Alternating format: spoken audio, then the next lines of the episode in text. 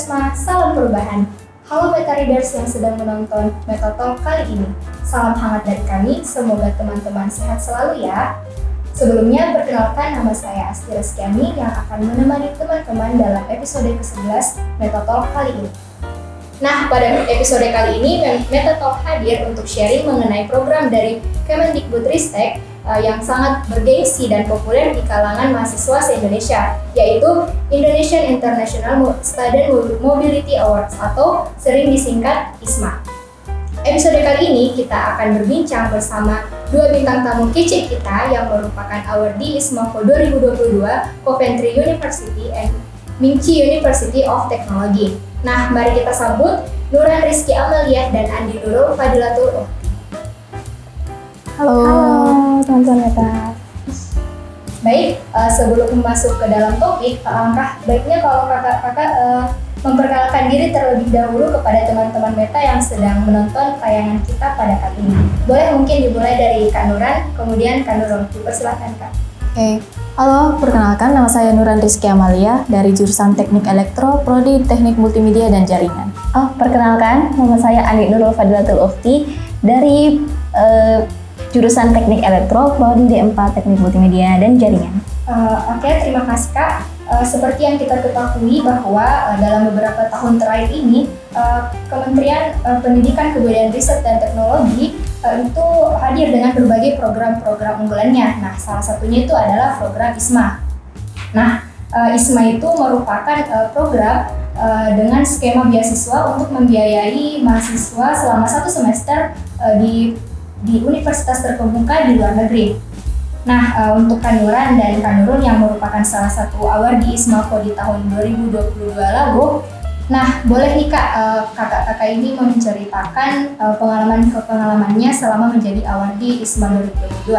Apakah ada pengalaman yang berkesan dan tidak terlupakan sampai hari ini? Mungkin bisa dimulai dari Kak Nurul, kemudian Kak Nurul. Um, baik, uh, pengalaman sebagai awardee ya bisa dibilang menjadi awardee itu um, sesuatu hal yang um, bisa rezeki ya. Kalau uh, rezeki yang tidak terduga-duga saya dapat di tahun kemarin. Karena saya juga tidak menyangka uh, dapat bisa menjadi salah satu awardee angkatan pertama ISMA untuk uh, sekolah vokasi ya. Uh, pengalaman di Taiwan itu tentu saja cukup baru dengan orang-orang yang baru, dengan orang-orang yang uh, apa ya bisa dibilang um, uh, tidak terduga kalau ternyata Taiwan itu seperti ini, sistemnya seperti ini, uh, uh, lingkungannya itu seperti ini, seperti itu. Uh, baik seperti itu ya kak. Uh, baik kalau kak Nurat seperti apa? Kalau seperti saya sendiri, kemarin itu kan saya awardnya ke Coventry University di United Kingdom. Nah, pengalaman yang paling berkesan yang sampai sekarang saya ingat itu pengalaman, pengalaman industri visit ke tujuh multinational company Nah, itu pengalaman ada GCB, ada Mini Cooper, ada Morgan Motor Company, ada nah yang paling aku ingat itu ke Manchester City. Nah, kapan lagi kita bisa ke Manchester City stadium tour masuk ke bagian uh, latihannya mereka ke lapangan mereka dan masuk ke waiting room mereka juga dan itu semua dibiayai oleh pemerintah. Jadi itu palingan uh, pengalaman yang paling berkesan buat saya ya uh, menjadi awardee selama satu tahun pasti memberikan pengalaman-pengalaman yang sangat menarik ya. Uh, nah uh, teman-teman Meta pasti penasaran nih kak, bagaimana sih proses persiapan yang Kanuran dan Kanur itu sudah uh, lalui sehingga bisa lolos di program ini? Mungkin bisa dijawab oleh Kanuran terlebih dahulu. Kalau untuk proses persiapan kemarin itu yang paling saya siapkan itu bahasa Inggris karena bahasa Inggris itu yang paling dipakai untuk pendaftaran dan pada pada saat kita di sana. Jadi selama bikin esai dan wawancara itu kan kita full bahasa Inggris. Jadi itu yang paling saya mantapkan. Juga saya juga memperbaiki bagian esai. Uh, esai ini saya cari data-data atau isu-isu yang sedang naik pada saat itu dan uh, isu apa yang bisa membantu esai saya seperti keperluan industri pada saat itu. Nah, itu proses dari Kanuran Uh, bagaimana dengan Kak Nurul? Apakah uh, sama atau memiliki sedikit perbedaan? Um, secara garis besar sama sih. Soalnya uh, yang paling eh, sulit untuk di apa namanya untuk diurus itu sebenarnya esai dan beberapa dokumen lain pelengkap ya. Kalau esai itu eh, kebetulan saya dibantu juga dengan teman saya Nuran eh, untuk membuatkan esai. Ya, sebenarnya seperti itu. Uh, baik, jadi uh, menurut kakak-kakak ini uh, katanya untuk uh, mempersiapkan diri di program ISMA ini kita perlu uh, untuk um, kita perlu untuk menyiapkan uh, bahasa Inggris kita untuk lebih baik lagi karena itulah yang paling penting karena dipakai di sana. Uh, baik, nah setelah melakukan persiapan yang cukup panjang, uh, tahapan selanjutnya itu tahapan pendaftaran. Nah, apa saja sih kak suka dukanya dalam masa uh, pendaftaran ini? Mungkin bisa dijawab dari Kak Nurul dulu. Em, pendaftaran ya. Em, boleh saya bertanya apakah eh, di, ada yang ditanyakan itu saat tahap se- seleksi administrasi atau saat tes wawancara dan kebinekaan? Uh, secara umum saja kak dari awal sampai akhir pendaftarannya. Oh iya. Eh, dari awal ya. em, pendaftarannya kita mempersiap- mempersiapkan berkas, transkrip, transkrip eh, bahasa Inggris ya. Eh, juga untuk tra- menyiapkan translate ijazah, eh, IPT juga, TOEIC ya. TOEIC untuk anak uni- unit kan pakai IELTS atau to, TOEFL. Kalau kita kan bisa pakai TOEIC kualifikasi. Eh, tentu juga em, persyaratan tanda tangan orang tua, eh, paspor juga ya. Eh, dan rekening rekening rekening ya rekening kita sendiri BRI wajib BRI ya BRI yang bisa dan tentu saja yang paling penting mempersiapkan esai untuk pendaftaran seleksi administrasi yang pertama ya sekiranya dari Uh, nah itu dari Kak Nurul yang sepertinya ter- eh, banyak sekali ya yang harus dipersiapkan. Nah, bagaimana dengan Kak, Nu- Kak Nuran sendiri? Uh, bagaimana proses pendaftarannya? Kalau kalau dibahas tentang suka duka pendaftaran ya, ya sukanya pasti pas buka portal terus kita dapat info lolos warna hijau. Nah itu pasti suka. Dukanya itu jujur saja pas nyiapin berkas. Karena nyiapin berkas itu tidak mudah. Kita harus mondar mandir ke kampus, ngeluarin biaya, biaya pribadi ya. Kebetulan kemarin untuk transkrip nilai kita ngeluarin biaya.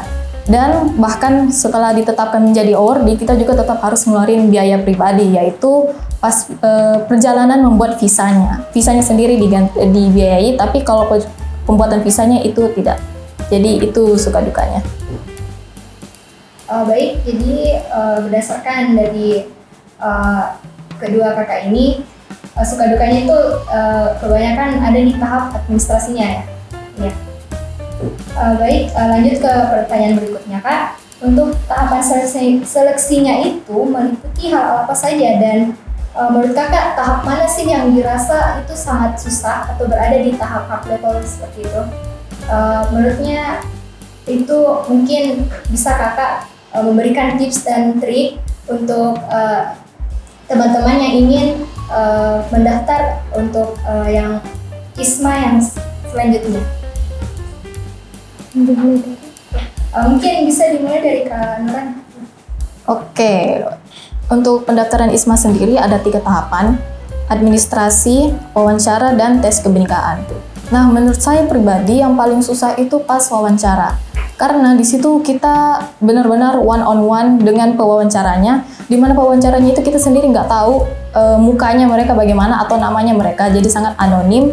Dan di situ mereka itu kebanyakan yang info saya dapat, mereka itu orang-orang yang jabatannya tinggi lah atau bisa dibilang profesor. Jadi kita dinilai oleh profesor apakah kita berhak untuk mendapat beasiswa ini atau tidak. Nah kalau tips sendiri itu ya latihan. Bagaimanapun kita harus sering latihan, latihan berbicara dan kuasai esai yang kita telah buat. Baik, jadi menurut Kak Nuran, uh, tahap tersulitnya itu ada di wawancara. Uh, baik, jadi kalau Kak Nurul seperti apa Kak?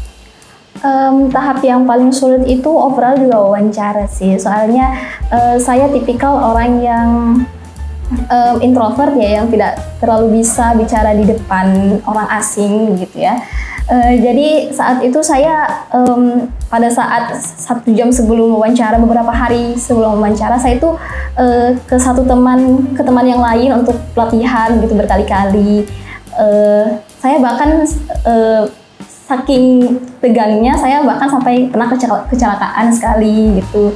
Hanya karena saya eh, eh, ke mana-mana gitu cari teman saya untuk temani saya latihan. Dan untuk tips ya eh, bagi kalian yang eh, baru pertama kali kayak saya yang introvert yang tidak bisa bicara eh, jelas bi- bicara lancar apalagi dengan bahasa Inggris kan kemarin eh, tahap wawancaranya pe- eh, kalau bisa kalian em, bikin skrip sendiri dari esai kalian dan itu yang kalian eh, bisa dibilang dihafal tapi kalian pahami gitu ya itu sekian dari tips saya Nah, eh, sedangkan dari Kandor sendiri itu sepertinya eh, sama ya di bagian wawancara. Apalagi katanya Kandor itu orang yang introvert.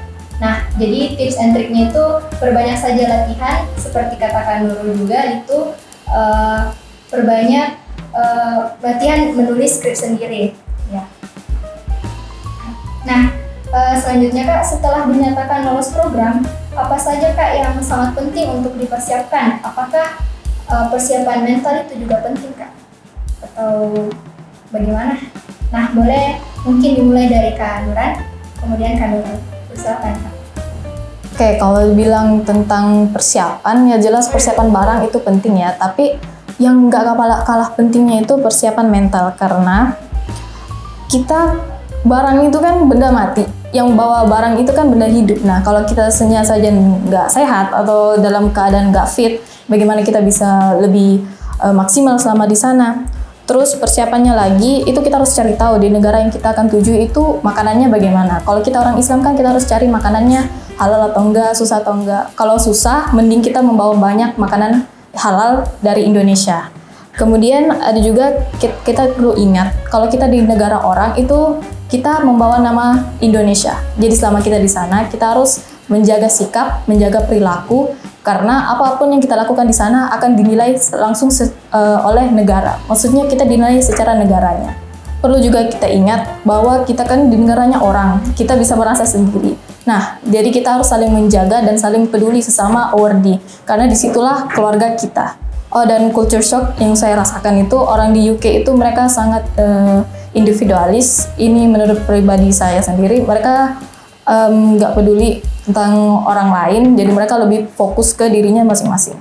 Baik, jadi menurut Kanuran sendiri persiapan mental itu sangat penting karena eh, seperti katanya kita kita yang melakukannya jadi tentu kita harus mempersiapkan diri terutama mental untuk menghadapi eh, suasana di sana khususnya ya. Selanjutnya Kak eh, seperti apa Kak? Em, kalau persiapan setelah menjadi awardee itu ya seperti dibilang tadi barang mati ya. Eh, eh, baju dan sebagainya dokumen-dokumen juga. Eh, kalau bisa juga eh, kalian bawa buku. Eh, untuk saya sendiri saya juga saya dulu eh, punya banyak buku. Buku belajar bahasa Mandarin. Ap- apalagi ya? Saya juga bawa novel juga bawa catatan bawa binder saya juga banyak bawa buku Eh, setelah itu untuk persiapan mental itu sangat penting apalagi untuk bagi kalian yang eh, seperti saya katakan tadi introvert ya yang tidak bisa eh, bicara langsung dengan orang asing kalian harus eh, mempersiapkan diri itu eh, secara mental dengan eh, kayak kalian berlatih-latih di depan cermin aja ya. Aku dulu soalnya begitu. Eh, setelah itu em, tentu saja pasti kalian akan mengalami culture shock walaupun eh, nanti culture shocknya itu bisa membawa eh, hal yang baik kepada kalian maupun membawa hal buruk kepada kalian. Kalian harus hadapi hal yang seperti itu. Tapi tenang saja karena eh, dari kami kemarin dari panitia coach Isma kemarin eh, menyiapkan eh, buku ya, buku eh, buku untuk persiapan mental, eh, kayak buku saku begitu kan. Eh, dan hari itu eh, kebetulan saya juga mengalami mental breakdown dan saat saya kembali membaca buku tersebut, buku untuk eh, mental tersebut eh, alhamdulillah saya kembali baik begitu. Makanya ternyata itu em, tujuan dari eh, para coach ini membuat buku-buku saku tersebut. Ah baik, jadi menurut Kak Nurul juga eh, kesehatan mental itu sangat penting. Jadi uh, bagi teman-teman Meta yang tertarik untuk mengikuti program ini, harap uh, untuk mempersiapkan mentalnya. Uh, ISMA itu kan uh, program beasiswa untuk uh, untuk kuliah satu semester di luar negeri. Nah, itu kan ada uh, pemilihan negaranya seperti Kanurul eh, di Taiwan, nah Kanuran di Inggris. Nah, uh, untuk pemilihan negara tujuannya itu sendiri seperti apa kak prosesnya? Apakah ada alasan khusus dalam memilih negara tersebut? Uh, boleh mungkin kak share tips and triknya dalam pemilihan uh, negara tujuan tersebut. Boleh mungkin dari Kanuran alasannya memilih untuk ke negara Inggris kak? Dipersilahkan. Oke, pas waktu itu panitia membuat uh, Zoom meeting di, di mana semua kampus uh, akan mempresentasikan mereka kenapa mereka harus dipilih ya kayak gitu kayak menjual nama kampus mereka. Kebetulan waktu itu saya nontonnya Coventry karena di situ juga rame dan mereka nilai jualnya di Coventry itu Pride of Britain Tour. Nah itu yang saya bilang awalnya, mereka bisa jalan-jalan ke industri, visit secara gratis dan melihat berbagai cara perusahaan di secara multinasional melakukan uh, bagaimana sistem perusahaan mereka berjalan. Nah, buat saya sendiri uh, tips milih negara. Waktu itu kami uh, uh, dibimbingnya lewat grup Telegram. Nah, di grup Telegram itu biasa ada yang membuat poll atau uh, survei orang-orang uh, pada mau ke negara mana. Nah, di situ kita mungkin bisa melihat uh, kalau mungkin negara Inggris rame dan kita mau meningkatkan kemungkinan untuk lolos, mungkin kita pilih negara yang lebih uh, kurang rame biar kita bisa lolos ya. Tapi kalau saya sendiri pribadi uh, menurut saya kalian shoot your shot aja, daftar aja di negara yang kalian mau karena kita nggak tahu uh, rezeki kita di bagian mana. Jadi mending kita daftar ke negara yang emang kita mau. Baik, jadi menurut Kak Nuran sendiri, alangkah baiknya kalau kita memilih negara yang memang dari awal kita sudah mengincar negara tersebut untuk uh, kuliah di sana. Nah, uh, selanjutnya Kak Nurul sendiri, apakah ada alasan khusus memilih negara Taiwan? Dipersilakan. Ya, kalau alasan khusus itu pastinya ada karena um, dari saya sendiri sebenarnya saya um, seperti yang dibilang tadi, yang tentang Paul itu kan, ya, yang kebanyakan orang-orang mengambil Inggris, saya mengambil Taiwan karena itu kemungkinan uh, ter kemungkinan besar uh, negara yang bisa saya masuki. Karena saat itu Paul untuk Taiwan itu juga uh, sedikit gitu. Terus um, alasan saya juga memilih Taiwan itu pertama saya apa ya, saya melihat-lihat melakukan research ya sedikit. Uh, kalau Taiwan itu mereka negara anti itu loh, negara anti rasis yang tidak rasis banget, yang ramah juga dan memang kenyataannya seperti itu. Jadi kalau kamu uh, di Taiwan, misalkan kehilangan HP, uh, eh, Taiwan kan itu uh, negara salah satu negara teraman di Asia kan. Kalau kamu kehilangan HP, HP itu pasti langsung ke polisi gitu. Ya, aku juga aku, aku juga pernah uh, kehilangan HP kan saat itu sudah makan sushi terus uh, HP saya hilang di telepon telepon eh ternyata udah ada di polisi begitu uh, terus alasan kedua alasan selanjutnya saya pilih Taiwan itu karena saya emang tidak mau ke Eropa saya mau bagian Asia saja gitu da, jadi uh, untuk tips and trick ya uh, kalau di Ismafo tahun lalu kan ada tiga pilihan saya paling pertama pilih Korea uh, yang kedua itu Taiwan, dan yang ketiga itu baru UK. Dan saya uh, yakin kalau saya pasti akan um, uh, dapat yang Taiwan ini gitu, karena kalau Korea kan banyak nih pilihnya. Um, ya itu aja sih tips dan triknya kalian lakukan research aja aja lah dan dan juga uh, catatan kecil ya kalau um, saya kan uh, dari background yang tidak terlalu punya banyak uang ya uh, background menengah ekonomi saya.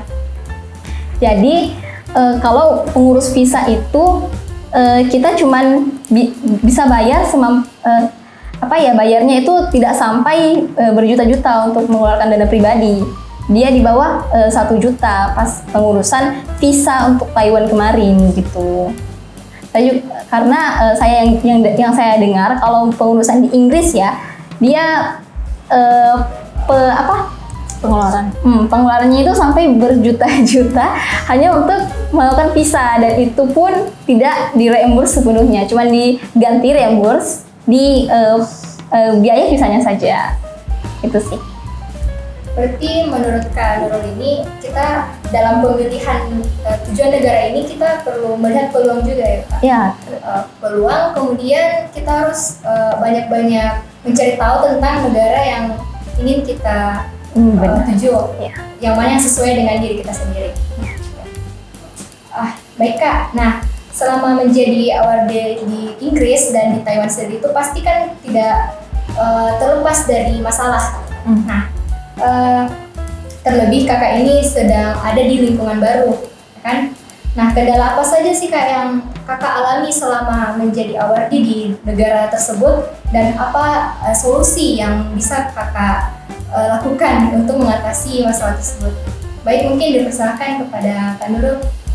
Em, kendala ya, soal kendala pasti eh, karena saya baik kita dari background vokasi ya, yang tiba-tiba masuk eh, ke universitas sekolah belajar, itu pasti merasa kesulitan awalnya karena kita disuruh membaca, baca terus, baca apalagi kan bahasa Inggris kan, dan kebanyakan guru-guru saya itu, dosen-dosen saya itu eh, bisa bahasa Inggris, cuman eh, pengucapan mereka tidak eh, sefasih kita begitu. Jadi eh, terkadang apa materi yang mereka sampaikan itu susah kami tangkap gitu. Ya, em, kendala dan tips ya. Oke, solusinya. Oh solusi. Jadi solusi saya untuk menghadapi kendala seperti itu, eh, saya mengambil banyak waktu untuk sendiri ya, review-review jurnal di perpustakaan. Saya juga eh, meningkatkan eh, meningkatkan apa eh, kemampuan bahasa Inggris saya, eh, banyak-banyak listening. Eh, terus saya juga em, karena saya apa ya eh, saya belajar bahasa Inggris itu kan sebenarnya tidak seintens bagaimana. Saya cuman mengubah hobi saya menjadi seperti belajar begitu. Saya kan eh, contoh ya, saya itu eh, suka baca komik. Jadi komik yang saya baca itu di, saya baca di translate yang Inggrisnya gitu. Ya, begitu-begitu aja sebenarnya. Baik, jadi masalah yang dihadapi oleh Kak Nurul ini ya paling bahasa eh, masalah bahasanya ya. Ya. Uh, jadi Kak, Kak Nurul ini dalam mengatasi masalahnya tersebut, uh, Kak Nurul lebih banyak uh, mereview sendiri materi yang disampaikan. Uh, baik, uh, selanjutnya untuk Kak Nuran sendiri seperti apa Kak? Hmm, kemarin waktu kendalanya itu ya sama untuk bagian akademik eh, kita disuruh bikin paper terus setiap papernya itu kan harus pakai referensi.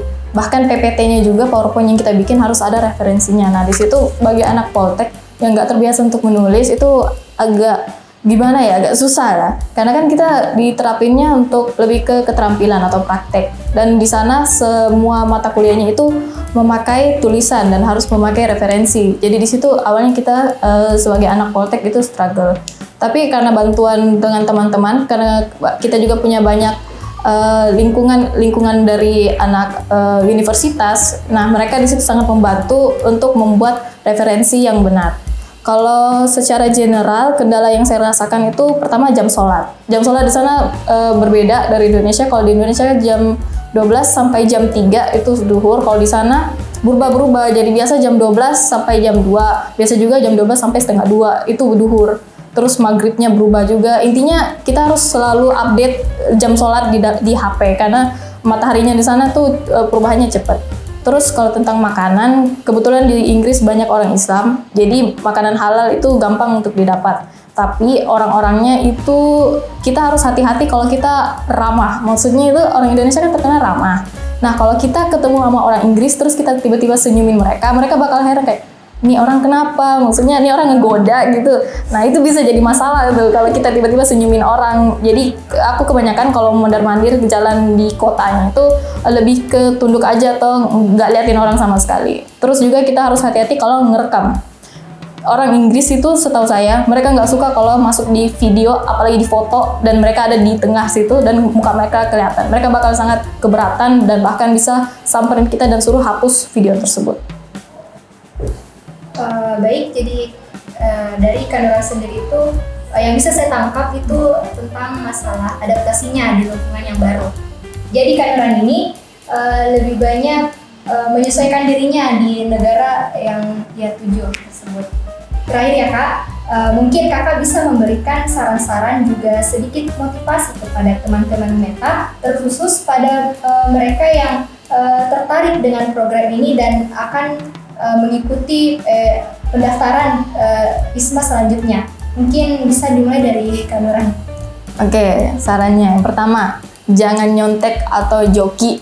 Sempat eh, tahun ini ada heboh tuh di Twitter. Anak-anak eh, calon awardee tahun ini katanya pada mau ngejoki atau bahkan nyontek esai anak awardee ISMA tahun lalu. Nah itu jangan ya, kalian bikin esainya sendiri aja. Kalau emang nggak ngerti, minta tolong bertanya apa yang salah atau proofread. Nah itu banyak tuh awardee yang bakal mau proofread esai kalian. Mending kalian seperti itu daripada kalian ngejoki. Kemudian untuk esainya sendiri saya kasih tipsnya itu kalian cari kata kuncinya. Kata eh, kalau di web ISMA itu pasti ada kata kunci orangnya bagaimana yang mereka cari atau program ini tujuannya untuk apa misalnya untuk broaden our network. Nah, boleh tuh kalian tambahin kata kunci itu di esai. Terus eh, ya perbanyak aja latihan dan jangan lupa untuk berdoa. Eh, baik, sel- selanjutnya dari Kak Nurul se- sendiri seperti apa eh, saran dan eh, motivasinya yang bisa kakak berikan kepada teman-teman mahasiswa? Dipersilakan. Em, kalau motivasi sih saya kasih satu ya. Em, ISMA ini kan program yang em, ber- memberikan kalian kesempatan untuk ke luar negeri satu semester dibiayain gratis. Cuman perlu hanya perlu mental aja kan. Jadi eh, buat kalian yang masih apa ya, apa ya yang tahun depan itu semester 4 eh, kenapa tidak begitu? Eh, apalagi kan eh, untuk yang semester 6 juga kan eh, ini program ini 100% dikonversi. Jadi kalian bakal nggak nggak perlu eh, PKL lagi gitu. Untuk tips-tipsnya ya un- untuk dari kalian yang mau mulai persiapkan dari sekarang untuk ISMA 2024 nanti pertama kalian itu eh, siapkan bahasa Inggris kalian. Itu yang paling pertama dan yang paling penting. Yang kedua eh, apa ya em, kembangkan minat bakat kalian itu di mana menonjolnya di mana kembangkan terus ya. Eh, setelah itu eh, kalian juga harus em, berani berani berbicara apa pun yang kalian ingin katakan begitu jangan kalian eh, sedikit-dikit diam dikit-dikit eh, aku nggak mau ah nggak mau. Kalian harus maju gitu. Ya itu dari saya. Baik, eh, terima kasih Kak. Nah, itulah tadi eh, saran-saran dan motivasi dari Kak Nurul dan Kak Nuran. Nah, bagi teman-teman Meta yang eh, berkeinginan untuk mengikuti program ini, eh, harap untuk eh, diperhatikan lagi saran-saran dan motivasi yang diberikan oleh eh, kedua kakak-kakak ini. Oke Kak, nah selanjutnya kita bakal masuk ke sesi tanya jawab. Nah, di mana kita akan menjawab beberapa pertanyaan yang berasal dari Meta Readers. Nah, baik langsung saja ke pertanyaannya ya Kak. Yang pertama, em, apakah selama menjalani program kakak pernah mengalami rasisme karena pakaian? Karena mungkin ini maksudnya karena kak, karena kakak ini berhijab. Apakah kakak ini pernah eh, mendapatkan semacam rasisme di sana? Eh. Kamu atau siapa? Oke. Kalau saya ya, kalau rasisme itu di Taiwan hampir tidak pernah ada. Bahkan kalau mereka lihat Muslim, mereka kayak salut aja gitu. Seperti saya yang bilang tadi kan, kalau Taiwan itu anti rasisme, mereka bebas menerima uh, segala macam pun apa apa pun background kamu gitu. Jadi pengalaman eh, pernah ya saya eh, eh, mengunjungi salah satu kebun binatang di sana. Setelah itu karena kebetulan di sana kami kiranya ada tempat untuk sholat gitu, ternyata tidak ada karena kan kebanyakan tempat-tempat em, tempat-tempat besar di Taiwan itu punya masjid seperti Museum Chiang Kai-shek, Taipei 101, mereka semua sudah pu- punya masjid di dalam sana, musola kecil lah. Tapi ternyata di Taipei Zoo itu ternyata eh, tidak ada. Jadi kami eh, bicara lah sama re- reservasi di sana, eh, apa ada ruang kosong begitu, apa kami boleh pakai breastfeeding room, terus mereka bilang, iya silakan silakan kalian mau sholat ya gitu, kata mereka begitu. Jadi ka- kami sholatnya di breastfeeding room biasanya gitu. Eh, dari Kak Nuran dipersilakan. Kak.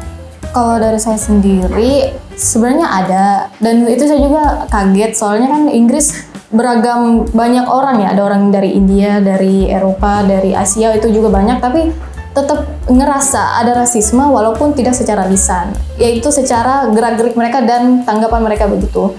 Pernah waktu itu saya lagi duduk di air mancur dan seda- dan samping saya itu ada eh, nenek-nenek nenek-nenek eh, orang mungkin orang Inggris. Dia nggak berarti natap saya mulu dari saya jalan sampai duduk. Nah pas saya duduk dia langsung berdiri dan menjauh dari tempat itu terus ngeliatin saya dari jauh. Itu maksudnya gimana? Pernah juga teman saya dia dia nggak pakai jilbab ya tapi muka Asia. Nah dia waktu itu minta eh, eh, do you have a paper bag? Ada plastik nggak? Terus orangnya bilang nggak ada nggak ada. Terus teman aku keluar dari toko itu kan pas di belakangnya itu ada bule. Orang bulenya padahal nggak minta paper bag langsung dikasih jadi ya mereka nggak secara lisan tapi dari gerak-geriknya dan tatapannya kita bisa simpulkan ya.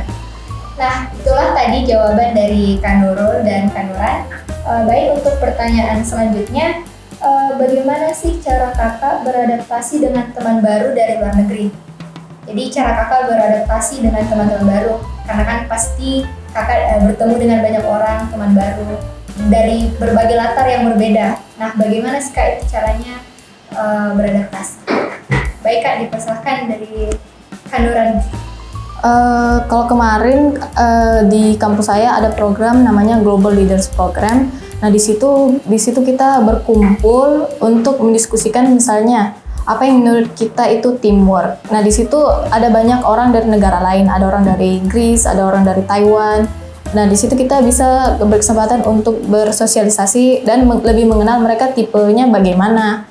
Nah dan kita juga bisa em, ambil baiknya dari mereka. Misalnya mereka itu anaknya rajin. Kalau tentang pe- perkuliahan itu mereka pasti eh, nyelesain tugasnya. Walaupun mungkin mepet-mepet tapi mereka nggak tinggalkan tanggung jawab. Nah kalau misalnya itu kita bisa ambil eh, bagusnya. Tapi jangan diikuti. Misalnya mereka suka clubbing itu ya jangan diikuti lah. Kita sesuaikan lagi dengan kembali diri sendiri. Nah, pertanyaan selanjutnya untuk Kanuran dan Kanurul. Eh, bagaimana kakak mengatur keuangan di sana agar tetap bertahan hidup? Nah, pastinya eh, banyak teman-teman mahasiswa itu merasa eh, khawatir dengan eh, biaya hidup tersebut. Nah, eh, menurut dari Kanuran dan Kanurul sendiri, bagaimana sih cara mengatur keuangan itu? Ya, baik, mungkin bisa dimulai dari Kanurul. Satu, tips yang paling pertama dan yang paling penting itu kalian jangan pilih-pilih makanan. Ya, jangan pilih-pilih makanan kalian. Soalnya gini ya, kalau dibandingkan dengan temanku nih, temanku ini yang lidahnya semua tidak bisa eh, makan sembarang. Karena aku bisa makan sa- kalau eh, sayur dengan nasi itu, itu aku bisa kan. Temanku enggak. Jadi mereka itu per hari menghabiskan sekitar eh, 130 NT untuk makan pagi 130 NT itu dibagi dua sekitar 75.000 untuk itu pun untuk breakfast kalau kalau buat ya, ya untuk breakfast untuk sarapan ya. Jadi mereka estimasi uang mereka 300 NT 150 per hari. 150 ribu per hari. Itu estimasi mereka. Sedangkan saya yang apa ya saya itu bahkan di bawah 200 NT jadi yang saya habiskan itu sekitar seratusan lebih doang sedikit. Karena kenapa? Eh, kalau breakfast eh, itu eh, kalau breakfast break, kan kan di sana itu di Taiwan eh, di kampus saya di Mingchi University ada kantin kan. Kantinnya itu bayar 65.000 buffet makan gitu. Terus jadi em, kalau sarapan pagi biasanya saya beli susu doang sekitar eh, susu do susu yang di vending machine itu kan itu harganya 25 NT sekitar em, berapa ya sekitar 15-an ribu kali ya 15 ribu, 10 ribuan satu kotak susu itu kenyang sampai siang. Siangnya saya beli eh, yang kotakan buffet itu kan, itu kan eh, unlimited nasi ambilnya sama eh, sayurnya gitu kan. Tapi kalau daging ikan daging ikan itu cuman boleh ambil sekali doang antara daging atau ikan. Jadi biasanya saya ambil daging-dagingan ikannya, Terus saya banyakin sayurnya tuh. Setelah itu eh, saya juga ambil nasi eh, dua cup. Nah jadi saya makan sayurnya siang, makan sayurnya siang. Satu cup nasinya mas saya makan saya siang. terus disimpan lagi. Kalau bukan disimpan di kulkas, bisa disimpan di- bisa disimpan di luar kulkas sih, tapi lebih lebih eh, lebih bagusnya simpan di kulkas aja ya, supaya bisa dihangatin di microwave. Kan setiap asrama di Ningxi itu ada eh, microwave, pasti ada microwave dan pen- di pantry-pantry gitu kan, di heaternya juga ada, dispenser juga ada, air kan, airnya di sana gratis, pakai dispenser. Air pun di sana tuh dispen, eh, air gratis itu di mana-mana di stasiun di pusat-pusat kota semuanya ada gitu. Kalau air eh em, apalagi ya masalah jajan pun itu saya saya apa ya eh, saya juga batasin jajan saya begitu. Saya karena di Taiwan itu makanan-makanan yang jajan-jajan juga itu tidak terlalu enak bagaimana kan. Mereka semua kekurangan gula kekurangan kekurangan micin nggak nggak sama di lidah Indo kan. Jadi kalau em, beli cemilan paling susu doang saya beli lagi. Paling eh, roti gitu roti roti biasa. Paling onigiri gitu. Ya ya gitu doang sih. Kalau pokoknya kalian jangan pilih-pilih makanan. Soalnya kalau kalian seperti teman saya uang kalian habis. Udah, itu doang. Baik, eh, itu adalah eh, saran, sedikit saran bahwa kita harus hemat karena eh, tidak bisa dipungkiri bahwa pengeluaran di sana itu eh, besar sekali. Eh, jadi eh, kita ba- langkah baiknya untuk eh, berhemat eh, sebisanya. Oke, eh, baik untuk Kak Nura sendiri seperti apa cara mengatur keuangannya? Kak? Eh, untuk berhemat sendiri, kalau saya itu palingan setiap minggu itu belanja bulanan atau belanja kayak makanan beku, frozen food dan belanja sayur-sayur atau gimana itu setiap bulan dan itu sangat bisa memotong eh, pengeluaran kita. Misalnya yang satu hari itu eh, 20 pound itu bisa jadi satu minggu yang 20 pound. Jadi itu jauh lebih murah jatuhnya. Dan juga eh, perlu diingat, sebenarnya uang yang dikasih oleh panitia itu cukup. Bahkan untuk sebagian orang itu lebih dari cukup. Cuma eh, tergantung dari kitanya sendiri lifestyle-nya bagaimana. Uang baga- sebagaimanapun banyaknya kita dikasih, kalau lifestyle-nya emang hedon hedon ya itu bakal sulit. Dan mending kita menyimpan uang untuk bisa mungkin dipakai pada saat yang tidak terduga, mana tahu kita tiba-tiba butuh uang sebagaimana da- dan kita punya pegangannya. Kami kira cukup ya untuk sesi tanya jawab bersama dengan Kak Nuran dan Kak Nurul. Adapun untuk pertanyaan meta yang belum sempat terjawab, mungkin bisa langsung menghubungi narasumber kita. Eh, mungkin bisa Kak eh, Instagramnya mungkin ya. Eh, bisa hubungin saya di Instagram @nuran03.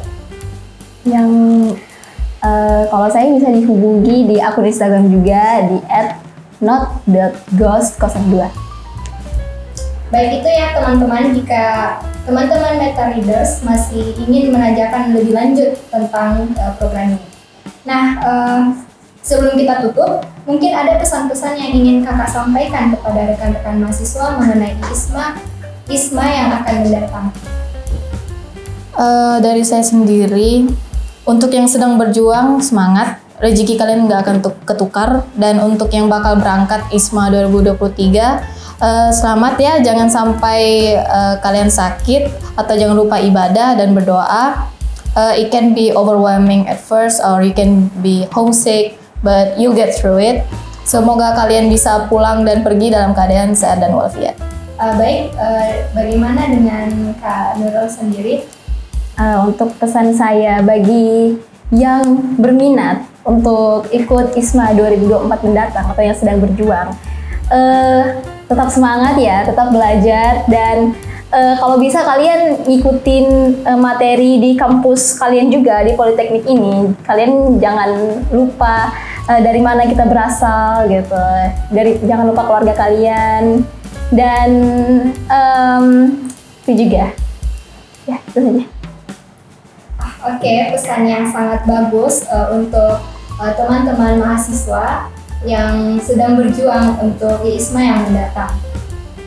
Eh, jadi intinya eh, kalian itu harus semangat, semangat saja dan rajin belajar.